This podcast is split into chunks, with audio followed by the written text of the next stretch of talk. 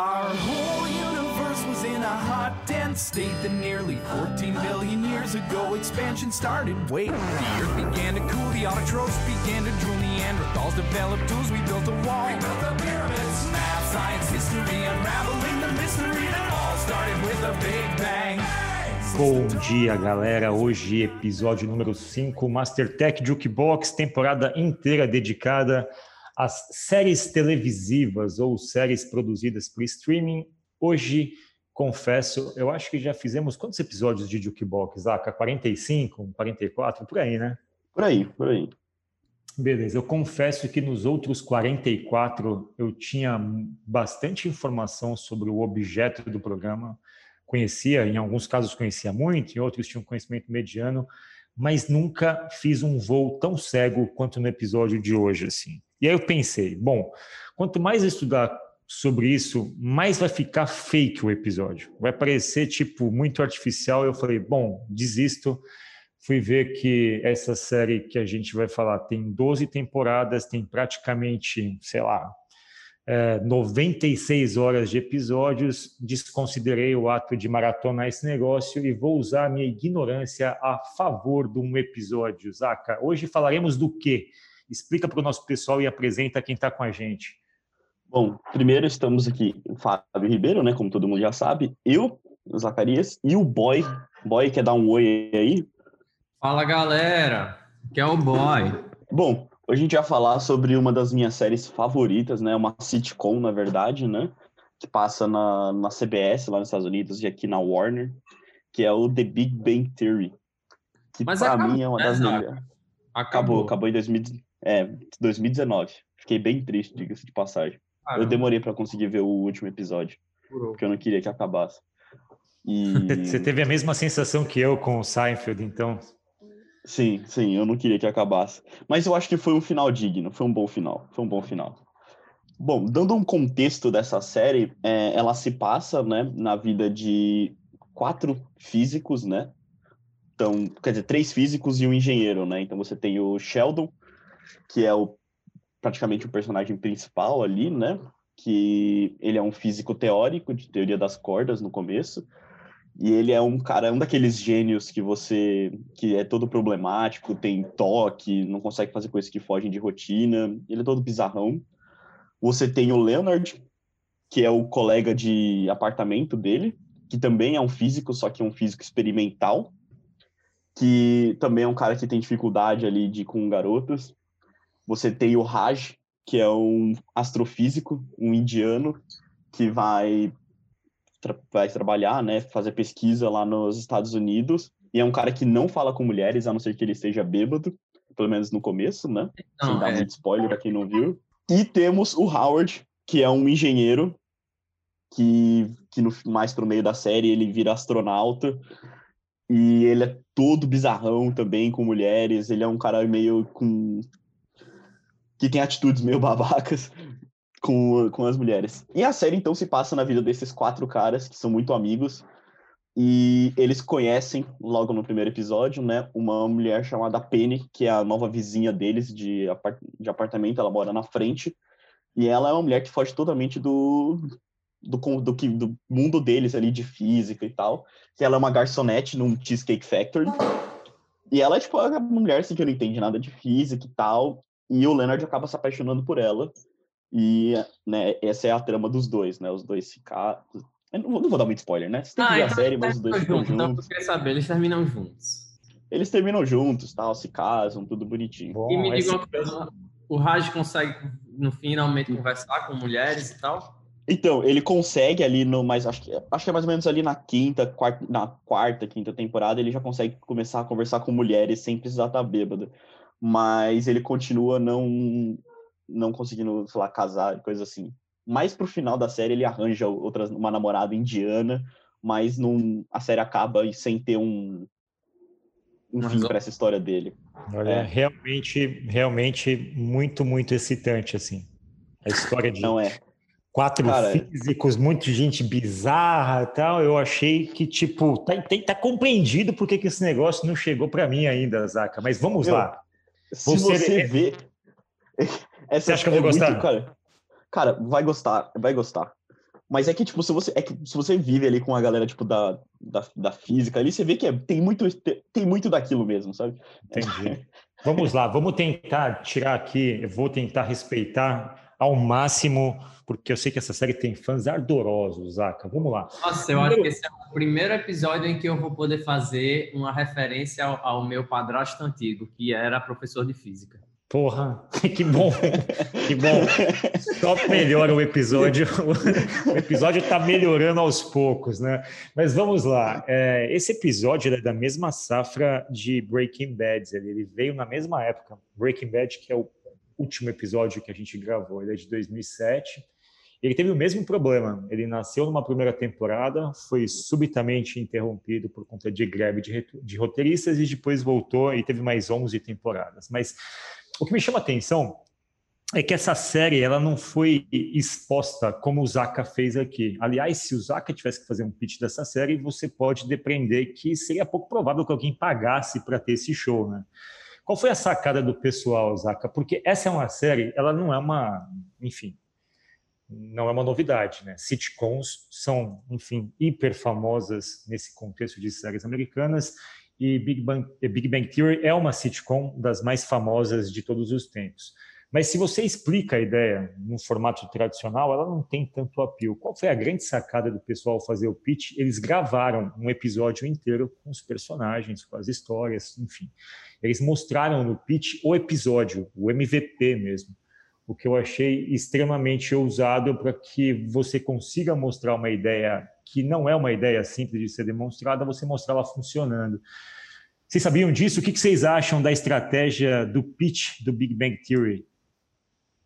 No... Quando eu estava vendo, o primeiro piloto que eles fizeram, né, tipo, não tinha sido muito... Não, não aprovaram, não Eles gostaram. mostraram para o Warner, é, não aprovaram, falando que era muito ruim, até que se você procura na internet, tem trechos, você olha e é bem ruim mesmo. Tem dois É pilotos, né, Zaca? Tem. Aí a Warner falou que, cara, tipo, a gente faz, só que não dá pra ficar desse jeito, sabe? Até que tem personagens que foram cortados. Como uma. Acho que é Kaylee, alguma coisa assim, ela foi cortada.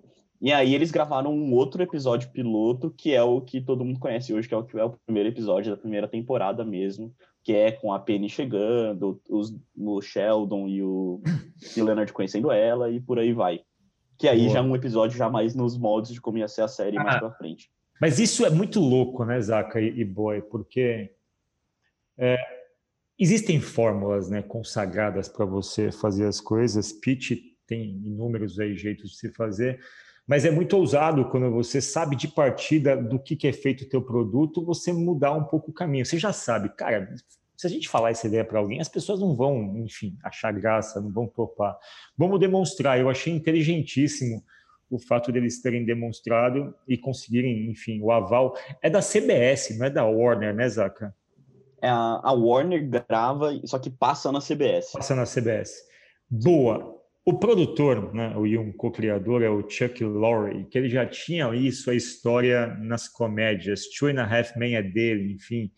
Então, a série tem o mesmo modelo esquemático, são episódios de 18 a 20 minutos, com aquele arco narrativo, né? Aquela, o desenvolvimento da história, ele é muito particular, certo, Zaca? Você começa de uma forma a meio que partir dessa abordagem nerd com os personagens, enfim, as suas fragilidades, é meio fofinho, a gente se afilia, e aí, na segunda metade dos episódios, eles mesmos se destroem um pouco numa piada se autoparodiando.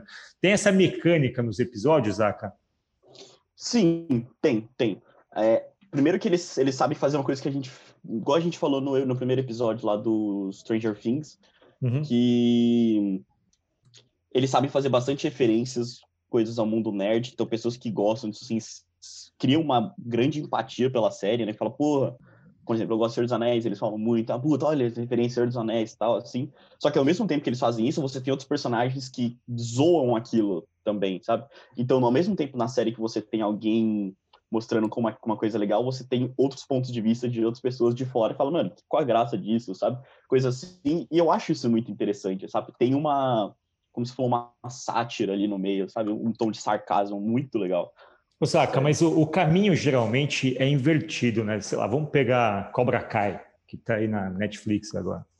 Você tem um enredo onde as coisas ruins acontecem primeiro e no final os personagens têm a sua redenção ou a lição de moral acontece ali no final.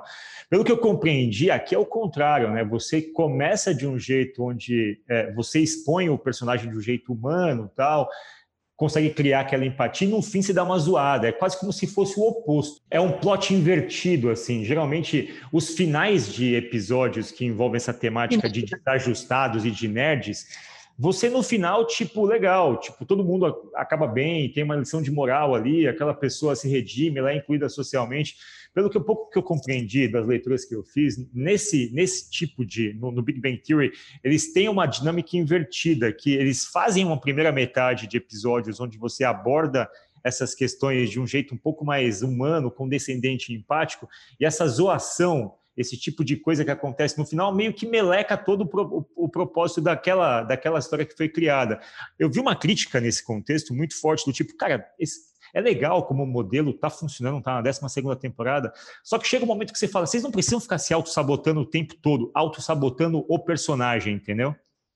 Sim. Ah, não, agora entendi. Sim, sim, é assim mesmo. Eles começam sempre falando bonitinho, como que é, tal, uma visão realmente humanizada daquilo. Só que no final, os personagens continuam sempre do mesmo jeito, basicamente, sabe? Eles continuam com essas mesmas manias, continuam com as mesmas coisas e as pessoas continuam tendo, não digo preconceito, mas continuam zoando eles do mesmo jeito, sabe?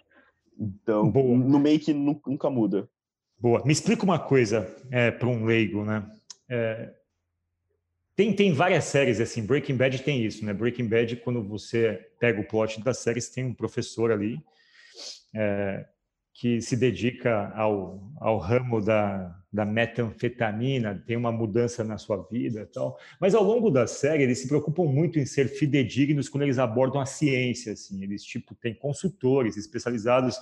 Pelo que eu vi, é, a Big Bang Theory tem um consultor muito famoso, que é o David Salzberg, que ele é de, enfim, de uma das principais faculdades americanas, a UCLA, e ele, de alguma forma, é o consultor convidado da série para que não tenha nenhum tipo de gafe técnica. E como a série ela aborda muito a questão técnica, é, é, imprescindível, segundo a perspectiva dos roteiristas e dos produtores, que houvesse muita verossimilhança com a realidade. assim. E eu fico pensando, cara, deve ser muito louco, né? Porque o plot já não é lá essas coisas do ponto de vista comercial, é meio que vai na contramão. Você ainda aborda um assunto super complexo que é física de forma muito técnica, de forma técnica no contexto assim, né? Obviamente as referências são cifradas, quem entende, entende. Mas ao mesmo tempo eu acho sensacional, porque imagino que uma geração inteira tenha se desafiado a buscar entender sobre física por conta da série. Faz sentido isso, Zaco? Sim, eu, por exemplo, vendo a série, me interessei muito por física, né? Então eu comecei a ler sobre teoria quântica e relatividade geral de Einstein, né? Por, por se interessar mesmo. E tinha algumas coisas que eles falam que você não entende mesmo, né? Você fala, tipo, mano, o que, que é isso? E aí, e aí ela, ela, essa série funciona meio como uma divulgação científica, sabe? Você não precisa necessariamente ir para física, você tem mesmo personagens que são de outras áreas, né? Como, por exemplo, a Bernadette, que é de, da biologia, e a Amy, que é neurocientista. E ela mostra que tem vários campos na ciência que você pode seguir, eles mostram de um jeito que instiga você a ir pesquisar, sabe? Até que sempre nos finais dos episódios eles mostram uma carta muito rápida onde eles colocam informações de, né, tipo, dúvidas e coisas assim para as pessoas que elas podem pesquisar depois, sabe? Então, Porra, sabe que, que a série esse... conversa com a pessoa. Acho sensacional essas séries que, tipo, é, servem, inclusive, como um veículo educativo, mesmo que não seja a premissa dela. A série, cara, tipo, Sim. entretenimento, é negócio, e se ela for ruim, a gente tira do ar, tanto que ela não era ruim, ficou 12 anos no ar, e, tipo, pelo que eu entendi, ela é uma das duas séries mais vistas nos Estados Unidos nesse formato sitcom de multicâmera, né? Que ela é filmada com uma plateia, tipo esquema vai que cola ou sai de baixo, para quem era da minha época sabe que é o sai de baixo, mas o vai que cola tem esse mesmo formato. E ela é uma das séries mais vistas assim, né? Tanto que tem uma peculiaridade, eu vou só eu vou voltar só nessa questão só de aprendizado e fazer uma pergunta, depois eu entro na peculiaridade.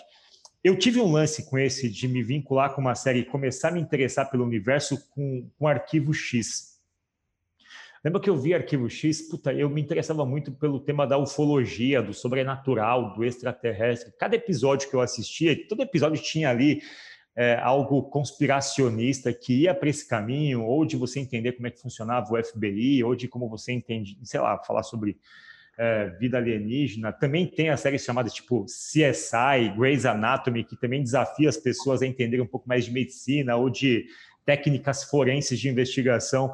Fora Big Bang Theory, tem alguma outra série que vocês também têm esse mesmo comportamento? A série instiga vocês a buscarem conhecimento fora daquilo ali? Só um parênteses, essas séries que você falou, inclusive The Big Bang Theory, ela, ela coloca você no mundo daquelas pessoas que trabalham com aquilo, né? Você se sente meio que, ah, puta, você tá ali, eles mostrando eles nas universidades. Você se sente um cara que trabalha com física, um físico. Exato, também, exato. Você se sente um, é, um, um, investigador, um médico. um médico, né? Um IR tem isso. isso. Eu acho sensacional Exato. isso, e, e, eu não me recordo aqui no Brasil, enfim, não lembro também. As novelas acho que tem um pouco disso, né? Mas fala lá, boy, tem alguma que te remete a isso que você falou? Pô, depois que eu comecei a assistir isso daqui, meu campo de exploração daquele assunto aumentou bastante. Então, eu estava tentando pensar aqui, mas sinceramente não consigo imaginar, lembrar de nenhuma série assim. Ah, na hora que você está assistindo, dá aquela, sabe? Tipo, por exemplo, quando a gente está assistindo Breaking Bad, a, a, gente, porra, começa a achar, porra, esse negócio químico parece ser interessante, né? Mas assim, e é uma coisa que bate na hora, mas depois passa, assim, para ser Boa. sincero. Mas comigo. Eu tenho uma. Eu, quando eu assisti Vikings, sei se vocês já assistiram essa série, que é muito eu boa. Fica aí comprando machado e queria degolar a cabeça de todo mundo. É, tipo, eu não, assisto, eu não assisto essa série porque falam que eu pareço o personagem da série. Então, tipo. O Flock, né? Eu tenho um problema com ela de partida, assim, que eu não vou conseguir. Aliás, faço terapia para fazer essa, essa analogia. Cara, aí, para quem tá querendo saber, pesquisa aí na internet Flock e aí depois você vai lá nas redes da Mastertech que você Sim. vai ver. Se você fizer isso e fizer algum comentário, vai rapidamente ser bloqueado, sem muita conjectura. Fala aí, já qualquer outra série. Não, então, é, essa, essa série, pô, ela me fez estudar bastante sobre a, os vikings, né? Eu me interessei bastante. Eu gosto de história já, mas, uhum. mas vendo essa série, eu fui estudar mais sobre os vikings, sobre essa questão de, de quem que eram os bárbaros, né? Principalmente ali logo em Roma, ali logo após Roma, coisa assim. Vamos pegar esse assunto e puxar para negócios, né? Porque assim, não, não, eu, eu não acredito que seja é, a principal intenção de quem cria o conteúdo da série é, ter ali um efeito rebote educacional pedagógico. Eu acho que hoje até pode ser que seja dessa forma, mas eu não imagino que seja que seja isso. É, lembrei de Sandy Júnior. Putz, putz, a Camila ela não está presente, mas uhum, mesmo é. quando ela não está presente, ela meio que está na minha cabeça. Sandy também se passava numa escola, tinha um lance assim, as crianças daquela época meio que se vinculavam mais com a escola por causa de Sandy Júnior. Mas vamos lá, voltando. A criação de conteúdo hoje é uma das coisas que está em voga, assim, está né? Em evidência dentro da publicidade digital. Né? As empresas elas criam conteúdos e geralmente elas elas criam esses conteúdos de um jeito que ele não pareça um conteúdo explícito de venda, mas que o assunto que ela está tratando tenha conexão com o produto que ela vende. Então, sei lá, Vou pegar a Coca-Cola, geralmente faz ali um conteúdo sobre qualidade de vida, sobre empoderamento, e eventualmente ela bota uma Coca-Cola ali para dizer que aquilo faz parte da qualidade de vida ou da atitude ou coisa do tipo. Esses conteúdos, eles de alguma forma entregam para a audiência algo muito além do que é o produto que você vende. É, você precisa comprar um carro para consumir um conteúdo da Nissan, você não precisa comprar é, uma casa, um apartamento para consumir um conteúdo da Gafisa, ou enfim, e aí a história tem vários exemplos. Mas ao mesmo tempo você vai criando uma rede de contato e vai nutrindo algum tipo de comportamento naquela pessoa, do tipo, olha, aquela marca é legal. Porque, porra, ela não precisa me vender algo para me oferecer um conteúdo de altíssima qualidade numa linha que é muito próxima do que ela faz. Então, isso é a tônica do que a gente tem hoje como geração de conteúdo. Aliás, o que tem de criador de conteúdo hoje não está escrito. Essa série, Zaca, além de produto televisivo, ela é uma criadora de conteúdos técnicos, certo?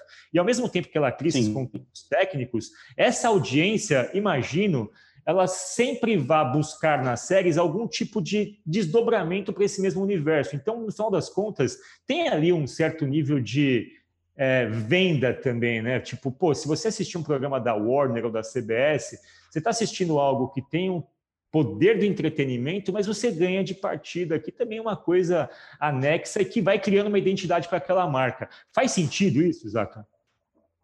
Faz, totalmente. Principalmente quando a gente vê em, em, em, séries as pessoas fazendo, não, às vezes nem propagandas explícitas, né? Às vezes, assim, uma divulgação indireta de alguma coisa, como a gente viu no Stranger Things, que eles fazem divulgações de coisas de uma maneira indireta como fizeram, acho até com a Coca-Cola, eles fizeram isso, de colocar uma, um sabor né, que tinha antes da Coca-Cola, uhum. alguma coisa assim, eu não lembro exatamente, que eles voltaram a colocar marcas de roupas, coisas assim, que vendem bastante. Principalmente criam marca sobre isso, né? No The Big Bang virou uma, uma marca, o Bazinga, né? Então você tem roupa, que é, uma, que é tipo uma brincadeira, uma coisa assim que o Sheldon fala, que virou uma marca de roupa. Então pessoas compram coisas, canecas, tudo assim, que vem escrito Bazinga. Osaka, explica assim. para um alienígena que chegou agora aqui nesse planeta digital, o que, que significa Bazinga? Então, tem, tem que, tem, deixa dando um contexto, tem um episódio... Bazinga aí, viu?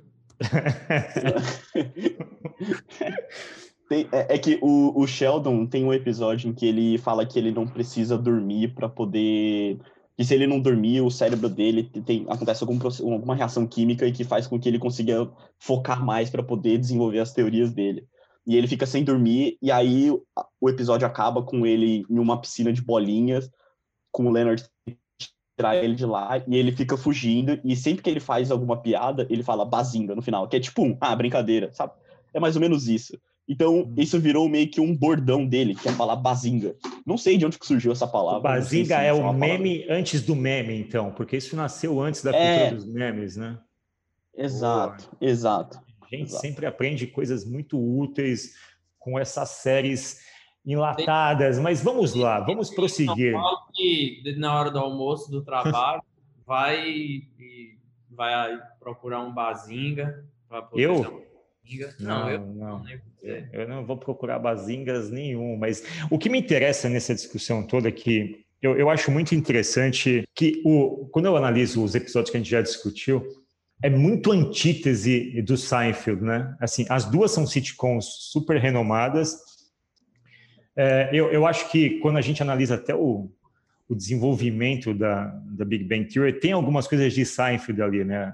grupo de amigos, o apartamento, os vizinhos, aquela coisa muito americana das, das séries passarem dentro de apartamentos, o que é muito diferente do que acontece no Brasil, porque no Brasil, geralmente, as, as, os cenários são em bairros e casas, né? Lá nos Estados Unidos tem esse negócio de serem séries que passam em apartamentos, que tem amigos que moram ali, e, tipo, é um trânsito livre de uma casa para outra, é muito é muito diferente da nossa cultura aqui. Mas o lance, quando eu vejo e eu acho que a semelhança para aí tem uma antítese muito grande, porque Seinfeld é a série que eles mesmos, eles não gostam disso, mas caiu esse rótulo sobre eles, é uma série que discute o nada, você não aprende nada ali do, do, da vida, sabe? Da vida não, da vida você aprende muita coisa. Você não aprende nada de questões técnicas, ela não envelopa nenhum discurso moralista, não tem nenhum tipo de redenção, é aquilo lá, é uma conversa basicamente sobre coisas supérfluas e irrelevantes e você mantém a audiência engajada durante nove temporadas e 20 episódios por temporada. Nessa série especificamente, não, né, Zaca? Por mais que ela tenha o mesmo princípio de ser algo que entretém, e pelo que eu entendi também, você pode se conectar com a série sem ter um arco narrativo. Eu posso começar a ver da quarta temporada, que eu não vou ter muita dificuldade de entender. Mas ela sempre se preocupa em ter uma amarração um pouco mais lógica, certo ou não? Faz sentido isso? Sim, faz sentido, porque é, é, mais ou menos isso. Eu acho que você consegue, por exemplo, pegar a série no meio da quarta temporada e conseguir seguir. Só que se você está assistindo desde o começo, tem nuances e coisas que você pega mais facilmente, sabe? Que você não pegaria se você tivesse... Da personalidade dos, das, dos personagens, né? Isso, da personalidade e, e, e com aquele vínculo que você vai criando, lugares, até mesmo piadas que eles fazem, que você não pega se você começar a pegar a série no meio do caminho. Se você vê desde o começo, você consegue. E sabe, sabe? só que e uma coisa que eu Opa, fala aí, foi mal. Não, não, não, eu, não, vai continuar lá. Não, falar uma coisa que eu sinto que eu vejo que tem de diferença entre o, o Seinfeld, por exemplo, é que o, o arco da história do The Big Bang Theory, ele tem uma... Um, um, ele traz uma mensagem do tipo, ó, pelo menos para mim, tá? Você, de, assim, ah, cara, você tem pessoas ali que, que, querendo ou não, elas têm certos problemas, né, de sociais, vamos dizer assim, e que com os, aos trancos e barrancos eles conseguem meio que ultrapassar aquelas barreiras que normalmente muita galera não consegue, sabe? Como, por uhum. exemplo, vamos dizer, uma friend zone, coisas assim, sabe? Exato. Que essa galera mais...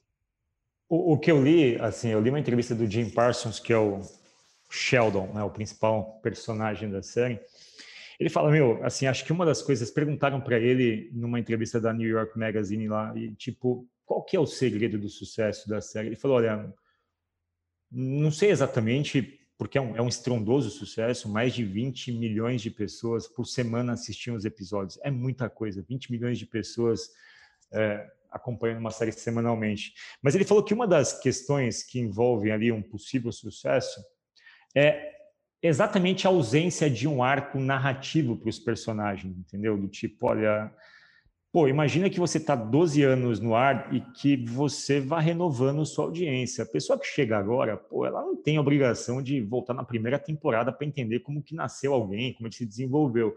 Então, a formulação desses produtos, nesse caso específico, ela tem que ser muito inteligente, porque você vai adicionando fãs ao longo do tempo, né? Você vai adicionando pessoas.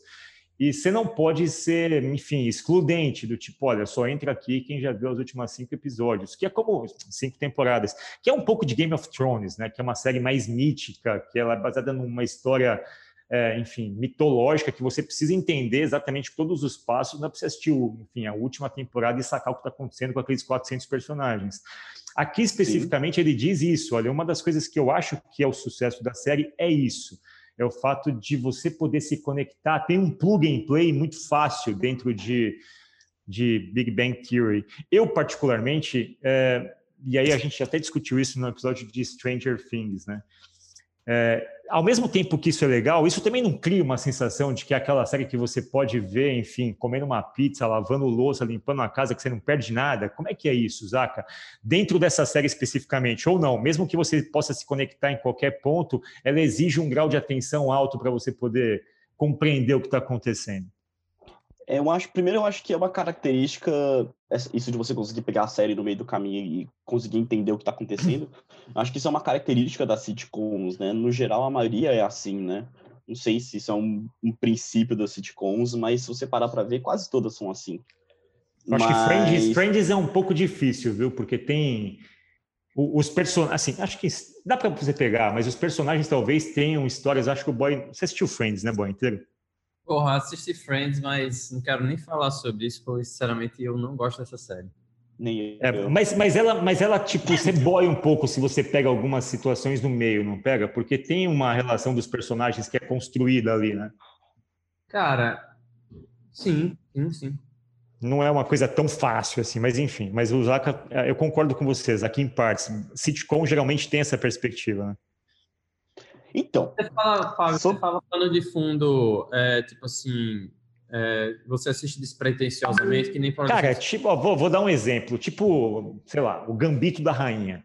Ah. Eu posso ver o primeiro minuto, sair no supermercado e voltar, que tipo, eu pego no lugar que eu peguei e eu tô entendendo o que tá acontecendo, sabe? Eu entendi. entendi, entendi. É, é, é, uma, é uma história que, assim, é muito previsível. E ela é feita exatamente para isso. Olha, deixa a televisão ligada aí, porque e vai fazer suas coisas, tá de boa, porque no final a gente conta de novo, a gente volta, faz um flashback, a gente bota um negocinho que você vai lembrar de tudo. É, o, o, o, o, Gambito da Rainha, né, ele tem uma jornada do herói, tem um arco, mas é. eu concordo com você. Tipo, quando eu assisti também, chegando lá no quarto, quinto episódio, eu já achei que a coisa tava meio é, beleza, esse, essa jornada aí, ela escalou muito rápido. É, o, assim, o Gambito da Rainha, se você passar o primeiro episódio e pedir para as pessoas escreverem os roteiros até o oitavo, as pessoas quase acertam o que vai acontecer. Mas, é uma coisa realmente bem mais casual, né? Porque, tipo, é um humorzão pastelão, você ri ali. E, tipo, realmente se você sair, voltar, não perder muita coisa, porque você pode talvez uma piada ou outra que você não entenda porque você perdeu um contexto ali, mas Muito pouco, né? É, eu também acho. Não, você não perde muito. Você pode, como você, você pode deixar e sair para lavar louça e voltar, que você ainda pega o que, que tá acontecendo. Sabe? Você não perde muito, não. Até se você vê um episódio, uma tá vendo uma temporada por um episódio e continua vendo, que você também não perde. A não ser que seja um episódio, porque às vezes tem aqueles episódios que são divididos em duas partes, né? Mas é Exato. bem raro.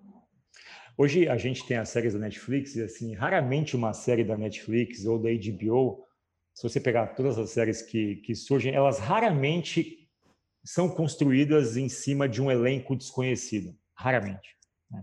Todas elas já têm algum integrante ali de peso que você rapidamente associa a algum filme de sucesso, uma carreira longa tal, que é meio que a alavanca dessas séries todas.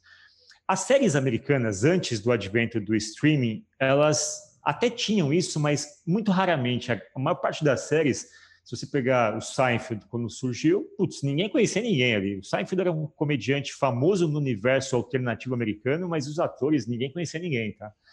É, Breaking Bad é a mesma coisa, tipo, elenco completamente obscuro, ninguém sabia de onde aquelas pessoas vinham e assim sucessivamente. Mesma coisa com Big Bang Theory, as pessoas não eram conhecidas antes da série. E aí, por que, que eu vou falar isso? É. É, essas séries elas têm um enredo é, que é típico de uma empresa em desenvolvimento. São pessoas que não têm uma história de mercado, ou seja, é uma equipe, um time de trabalho que está ali nas suas primeiras empreitadas, tem uma outra experiência muito recente, mas nada muito relevante. E você começa fazendo isso, você monta o piloto e vai se desenvolvendo. O que me chama a atenção na série é que eu, fui, peguei uma reportagem que aborda os salários dos atores. E é um negócio impressionante, assim. É impressionante, mas é muito, muito impressionante. E eu considerei essa informação dos salários dos atores com a audiência da série. É, lá no verbete do Wikipedia da série, você tem a audiência ano a ano, é, temporada a temporada. Você pega no primeiro ano, tipo, a audiência é uma audiência putz, pequena, tipo, ela tá entre os 100 shows mais vistos, mas está lá na rabeira, na posição 80, sei lá. À medida que a série vai se consolidando, ela vai avançando, ela vai subindo no ranking, até que ela termina o ranking ali nas décima, décima primeira, décima segunda temporada como primeira, segunda e terceira em audiência. Né? Então, ou seja, é um produto que ele nasce, ele não é, obviamente, hit, mas ele vai evoluindo ao longo do tempo. O que também é uma coisa diferente em relação às séries da Netflix. Ela já nasce em grandes hits, né? Você vê que a série já nasce, tipo, bombando, já nasce Gambito da Rainha, mais vista da história já nasce House of Cards, enfim, esse tipo todo. Aquelas séries não, elas tinham um ciclo de desenvolvimento muito parecido com o ciclo de desenvolvimento de uma empresa. Então, elas iam crescendo, crescendo, crescendo, e elas iam atingindo o topo da audiência, o que permitia que elas acessassem os melhores horários das grades de televisão ali, os horários nobres, o prime time e tal. E os atores, por sua vez, se você pega a linha de salário, no primeiro episódio, primeiro ano ali de, da série, eles ganhavam. Tem, tem, tinham duas linhas de salários na série, né? É, esse grupo principal, que são os cinco personagens que o Zaka falou, que ganhavam o mesmo salário, e tinha um grupo secundário que ganhava um salário linha B ali. Esse grupo de primeira linha começou ganhando 60 mil dólares por episódio na primeira temporada. É um puta salário, mas dentro do tá mundo do entretenimento não é lá essas coisas. Mas 60 mil dólares. Zaka, boy, eles na última temporada estavam ganhando um milhão por episódio. Um milhão por episódio. Ou seja, de 60 de dólares. mil dólares para um milhão de dólares. Eles multiplicaram por pelo menos 15 o que eles ganhavam ao longo da, das, da, das 12 temporadas. E esse arco ele é muito comum, se você pegar, e, e foi crescendo assim, 60 mil dólares para 100 mil dólares, de 100 mil dólares para 200 mil dólares, 200 para 300 mil dólares. E aí a, o time B também ia negociando, tipo, olha, também queremos uma graninha e tal. Pô, você pega uma série dessa, se você somar o salário de todo mundo, por baixo ali, só de salário, você gastava 10 milhões de dólares por episódio. Por episódio. Sim. E aí, faça a conta. 10 milhões de dólares por episódio numa temporada que tinha, em média, 20, 24 episódios ali no ano. Então, você estava gastando ali, no mínimo, no mínimo, no mínimo, sei lá, uns 200, quase 300 milhões de dólares só de salário por temporada. E aí você fala, caramba, mas rendia tudo isso? Rendia. Só em anúncios publicitários esses negócios rendem uma fábula. Para quem assistia séries antes da Netflix, na Warner, passava quantos comerciais numa série da Warner? Tipo, uns cinco. Tipo, alguém fazia uma ceninha de um minuto e entrava um comercial. Então, essas Sim. séries movimentavam uma grana absurda. E onde eu quero chegar? Ao mesmo tempo que elas têm esse perfil de startup, que os executivos vão ficando mais poderosos, vão negociando melhores salários, é, tem um negócio muito interessante com série. Essas séries essa série é tida como clássica. Friends é clássico, Seinfeld é clássico, The Office é clássico, Two and a Half Men é clássico. Qual que é o fenômeno que está acontecendo com essas séries exatamente agora? Se vocês pararem para reparar, não se faz mais sitcoms hoje, não nesse formato. As, as, séries de comédias elas nascem muito com alguma mensagem, com algum viés social, com alguma lição de moral, empoderamento. Isso, convenhamos, para sitcom é chato para cacete. O pessoal não quer muita filosofia. O pessoal quer rir, pô. Então, assim, se você pega The Office, Seinfeld, Two and a Half Men e Big Bang Theory, não tem muita filosofia de vida, lição de moral. Cara, concentre em fazer as pessoas rirem. E as séries de hoje não tem muito disso. Vai daí, Zaka e Boy, que está havendo uma corrida desenfreada da Netflix, da HBO, de todo mundo, da Amazon, para comprar os direitos das séries antigas. Então, assim, por exemplo, é, Seinfeld saiu do catálogo, vai sair do catálogo da Amazon Prime e vai para a Netflix a partir de 2021. A Netflix pagou uma fábula, mais de 500 milhões de dólares por Seinfeld. Só que é reprise. Tipo, os atores não estão ganhando por essa série mais. Então, assim, a emissora lá no começo pagava salários vultuosos, tinha a contrapartida de ganhar dinheiro de publicidade, mas isso é um negócio que dá dinheiro a vida inteira, porque a Netflix comprou por 500 milhões de dólares, sei lá, para passar durante cinco anos. Acabou cinco anos, o pessoal que é dono do site põe embaixo do braço quem quer comprar para passar de novo. Porque essas séries, elas são tão clássicas que os públicos, elas se renovam e elas não ficam obsoletas no tempo, né? Pra você ter uma Exato. ideia, Big Bang Theory e Two and a Half Men, as duas estão sendo avaliadas para serem compradas pela HBO Max por 1,5 bi de dólares. Caraca. 1,5 bi, para passar durante cinco anos. E aí, qual é a estratégia das produtoras de conteúdo lá de trás, lá da CBS, da AMC, que era dona do Breaking Bad? A estratégia é o seguinte: primeiro a gente exibe, primeiro é nosso. Ok? Primeiro é nosso. Depois, a gente mesmo reprisa, que é o segundo ciclo de consumo da série, ou seja, primeiro eu passo no teu formato original, um episódio por semana, depois eu repriso e só lá na frente eu dou para Netflix, dou para HBO, aí vocês podem usar, porque todo mundo já consumiu comigo, eu já vendi publicidade, já ganhei minha grana, agora eu ganho grana licenciando o meu conteúdo para vocês. Mas os números, se vocês buscarem, eu vou deixar um link de um artigo da Globo Com que conta isso, essa estratégia das emissoras para negociar os direitos, mas dentro da sitcom, o Zack Boy tem uma corrida desenfreada para comprar direitos de reprodução dessas séries, ou seja, é o produto ganhando uma segunda, uma terceira camada de exposição 15 anos depois que ele foi feito, 20 anos, no caso de Seinfeld, quase 40 anos depois de ter sido feito. O que, vocês acham dessa dinâmica do mundo televisivo, desse paralelo com startups, dos astros, dos salários, enfim, dessa digressão de negócios que a gente fez aqui? Só para você ver como essa série ela ainda tem muitos fãs, a Warner continua passando ela até hoje e ela fica em loop passando todo dia, não para. Já deve fazer, acho que mais de uns quatro anos que passa essa série em loop, sem parar. Acaba, aí no dia seguinte já começa do episódio 1, passa tudo de novo, acaba, começa no episódio 1, vira e mexe, aparece maratona. Então, se essa galera tá passando, é porque tem muita gente que ainda consome. Então, é bem possível que esse 1.5 aí possa até subir, dependendo do caso, né? Elas, elas consomem, tem um tipo de consumo que, assim, sei lá, o boy vai ter o filho dele, ele vai querer que o filho dele veja uma série que ele gostou no passado, você também, eu também, enfim. É uma série que meio que reúne a família novamente, sabe? Tem uma questão de nostalgia tal, ela vai acumulando fãs. O que, que você acha, boy?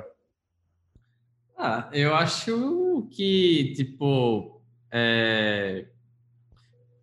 assim como nas startups, né? É uma aposta, tipo, tem uma série de, de, de pessoas, vamos dizer, stakeholders, né? Os caras vão vender o piloto lá, daí os, os caras gostam ou não, e eu acredito que eles não têm uma noção muito clara de que se isso vai bombar realmente ou vai ser um fracasso, sabe?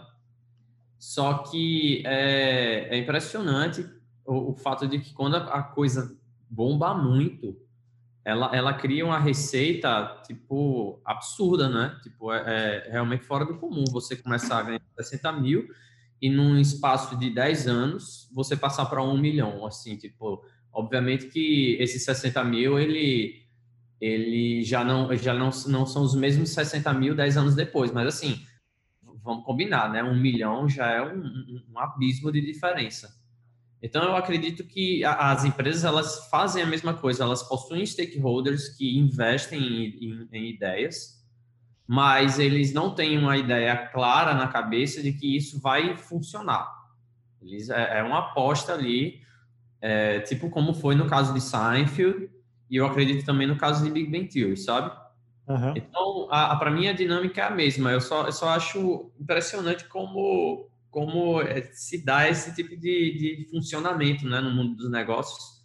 Assim, cara, eu tenho uma grana aqui, tipo, se não funcionar, beleza, vida que segue, mas também se funcionar, vai mudar a vida. É sensacional, é um produto, uma vaca leiteira, né, cara? E esse negócio é igual catálogo de música, né? Tipo, recentemente está uma febre disso das gravadoras comprarem os direitos de reprodução dos artistas. Bob Dylan pagaram não sei quantos milhões, acho que três, não sei se fez 300 ou 600 milhões por todo o acervo do Bob Dylan. Acontece, está todo mundo fazendo isso também. É, uma, é, uma, é um frenesi. frenesi. Eu ia perguntar para vocês uma coisa, é, fazer um bate-bola com vocês dois aqui sobre o ato de envelhecer bem. E eu vou perguntar para vocês de algumas séries e vocês me digam se essas séries envelheceram bem. O que, que significa envelhecer bem? Essas séries elas estão mais ou menos atuais quando analisadas no comportamento da sociedade. Vamos começar por, sei lá, vamos começar por Big Bang Theory mesmo. Você acha que a série está envelhecendo bem ou mal, Zaka? Hum, eu acho que bem. Eu acho. É que a, mi a minha opinião vai estar enviesado. Mas por quê? Mas eu acho que bem. Ainda tem muita coisa que você vê. Tem muita coisa que você vê que ainda acontece hoje em dia na série, sabe? Até mesmo em questões de preconceitos, até atitudes nossas mesmo do dia a dia, sabe? Que, é coisas comuns assim do nosso cotidiano, que a galera ainda tem rotinas, até toques, coisas assim, sabe? Uhum. Que a gente tem. Eu acho que ainda. Que eu, pelo menos, ainda tenho muitos. Né? Tá envelhecendo bem, tá ficando um bom. É um bom vinho a série. Sim. Boa. Boa, o que, que você acha? Eu acho, eu, no caso Big Bang Theory, eu acho que está envelhecendo bem, assim, é, é, talvez eu esteja envelhecendo e eu, eu, tenho coisas que eu vejo da série rememorando que eu já não acho que tem um contexto tão... Não. Sabe? Eu acho que a sociedade meio que superou. Mas eu acho que está recente também, né? Tipo, as últimas temporadas devem ter é, devem ser bem diferentes do início. Então, eu, eu, eu meu voto é que deve estar envelhecendo bem. Tá, vamos outra pergunta. Potencial de cancelamento da série é alto? Sim. Por quê? Principalmente no começo. Dá para você, isso é uma coisa que você pode notar na série. No começo, você vê que o, os personagens eles faziam piadas de humor, vamos dizer assim, de humor mais mais picante, mais ácido assim. Eles falavam, por exemplo, o Sheldon principalmente, né? Ele falava muito sobre questões raciais, né? Eles faziam piadas com isso, faziam piadas com a galera que vive ali no Texas. Você acha que isso criaria essa dinâmica? É, eu acho que isso tem, tinha, tem um potencial para ser cancelado mais para frente. Mas se você Boa. vê, a série vai mudando ao longo do tempo, eles vão parando de fazer essas piadas, coisas assim. Vamos lá, outra série para vocês avaliarem. Não sei, não sei se todo mundo viu, mas a Friends, ela envelheceu mal ou envelheceu bem na perspectiva de vocês? Eu não gosto de Friends, eu assisti poucos episódios e não, não gostei. Então, eu acho que ela envelheceu mal, na minha perspectiva, ela envelheceu mal assim. Ela ficou uma série boba, ficou boba, ficou eu acho que assim, e não é um bobo no sentido de fofo, não, é um bobo de bobo mesmo, assim. Eu acho que é, diferente de Seinfeld, que eu gosto muito, que eu acho que você sempre tem uma lição ali de. É, você sempre tem uma visão da vida nas suas, nos seus dilemas mais básicos, assim. Eu acho que Friends, para mim, ficou uma série tipo tipo Barrados no Baile, essas coisas que meio que ficam no, num canto assim, da, ah, legal, Backstreet Boys foi uma banda, boy band e tal, ah, beleza, mas não toca mais aqui nunca mais. Eu acho que envelheceu mal. enfim, não tem nada de relevante que eu tire dali. E eu acho que ela, essa futilidade de Friends hoje ela não cai bem assim. Também acho. Eu acho que Friends envelheceu muito mal e eu acredito, eu acredito inclusive que Friends já nasceu envelhecida, na minha opinião. Porque se você fizer um paralelo, na mesma época que existia Friends, existia Seinfeld. As duas séries se passavam em Nova York, certo? Só que a Sim. Nova York de Friends é uma Nova York muito elitista, muito fora do, da realidade. E se você for pegar, existem vários episódios que, cara, você tem que ficar. Hum, é, vou ter que relevar isso aqui porque isso aqui não é muito legal. Então, é, na minha opinião, essa série já, já nasceu e terminou muito mal envelhecida. Acho que só ah, nós aqui na época não tínhamos muito. Porque hoje em dia a gente tá, a gente bota muita pauta é, na mesa, né? Tem, tá, estamos até, na minha opinião, um pouco, um pouco é, eu não diria perdidos, mas a gente está um pouco aprendendo sobre isso tudo, né?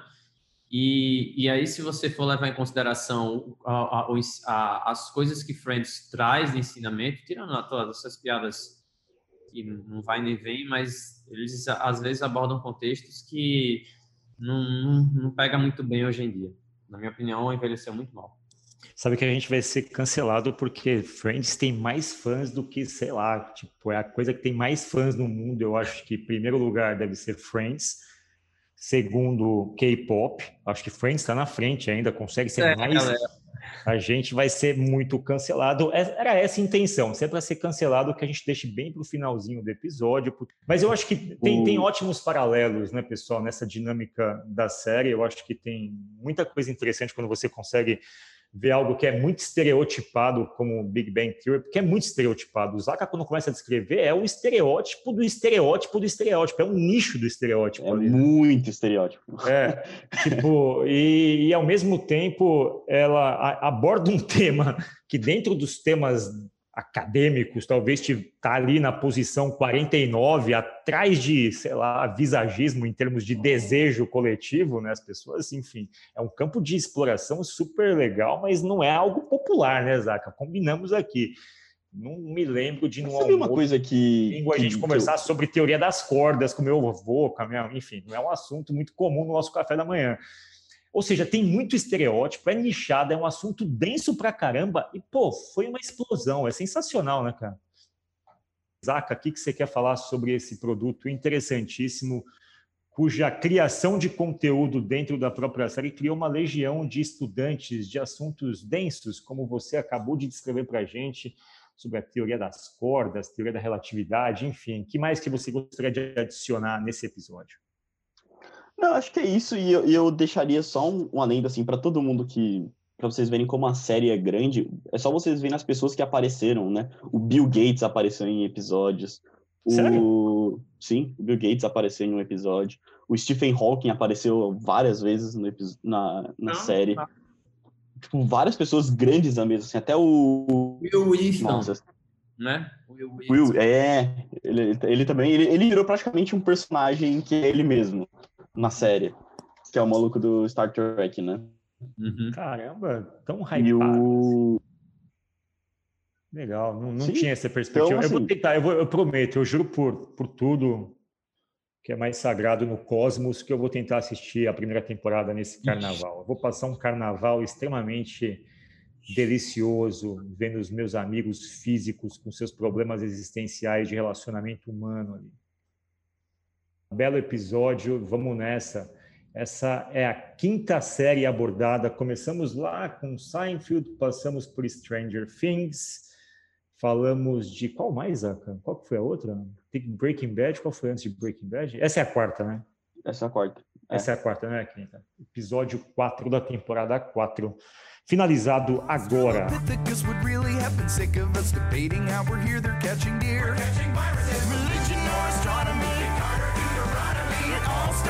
the Big Bang.